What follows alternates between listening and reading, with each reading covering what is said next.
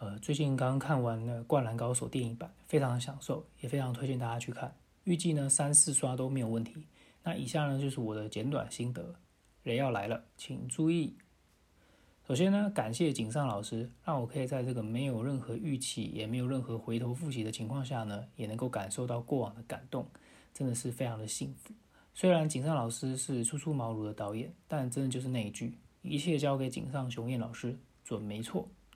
也因为没有带任何预期，因此看到开头就是三王之战，确实是有点出乎意料。但出场方式真的非常的帅，加上三 D CG 提升了真实的程度。以及非常清晰的铅笔的那个触感，人物的表情啊，运球的张力，紧张的气氛呢，都有成功的感染到我。因此呢，整部电影呢，即使就描述这场三王之战，也是非常的足够。那在故事方面呢，主要是描写宫城良田的故事，透过他的哥哥，让这次场三王之战呢，变得格外有意义，而且也非常的有深度，让抱着非常轻松的心情来看的我呢，一下子就开始眼角泛泪。我还以为是超级日常的搞笑作品，没想到不是笑到哭，而是感动到哭。那有趣的是呢，为了要让整个故事变得紧张刺激，上半场几乎是每个角色的休探。我们可以看到宫城良田帅气的运球传球，也可以看到赤木灌篮的快感，以及樱木强篮板的疯狂。当然也少不了流川枫潇洒的切入上篮，以及三井寿精准的三分球。很快的，上半场结束，比分相近之外呢，湘北甚至还领先。剧情的核心在下半场正式开始。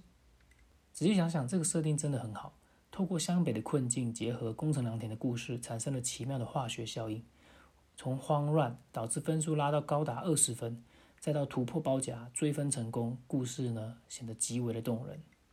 而为了处理宫城良田的过去，井上老师也使用了非常多的时间交叉剪辑。过去与现在不断的来回切换，那在过程中呢，一度让我很担心啊，井上老师会不会驾驭不好，让人从原本的赛事中的热血突然抽离了出来。但井上老师果然没有让我们失望，除了保持住节奏，也让各种关键的危机与人物的介绍呢紧紧扣合在一起。虽然在情节比重上，流川枫、樱木的片段可以说是少得可怜，赤木都至少还有内心戏，三井都还有打架。我猜可能是因为流川枫、樱木在漫画已经大篇幅的写到，所以这次就没有太多的琢磨。毕竟大家看到樱木跟流川枫的互嘴与较劲，也都能瞬间想起他们之间的余量情节吧。那最让我印象深刻的莫过于宫城良田，他终于突破紧迫盯人的防守，穿出了三王两人的包夹。除了象征了他终于突破困境之外呢，也揭示了他终于能够为哥哥争一口气，成为不输给哥哥且还是个优秀的篮球员的这件事情。而也就在此前几秒，工程妈妈走进赛场去看工程打球，工程突破的那一瞬间呢，就像是母子两人同心协力走出丧子丧兄之痛的感觉，真的非常的好。这一幕真的是太感人，太棒了。再加上先前已经刻画过，工程因为哥哥离去后，家庭、学校种种的不如意，高中呢还跟队友打架，导致不能练球，最后呢飙车输压还导致车祸这个情况。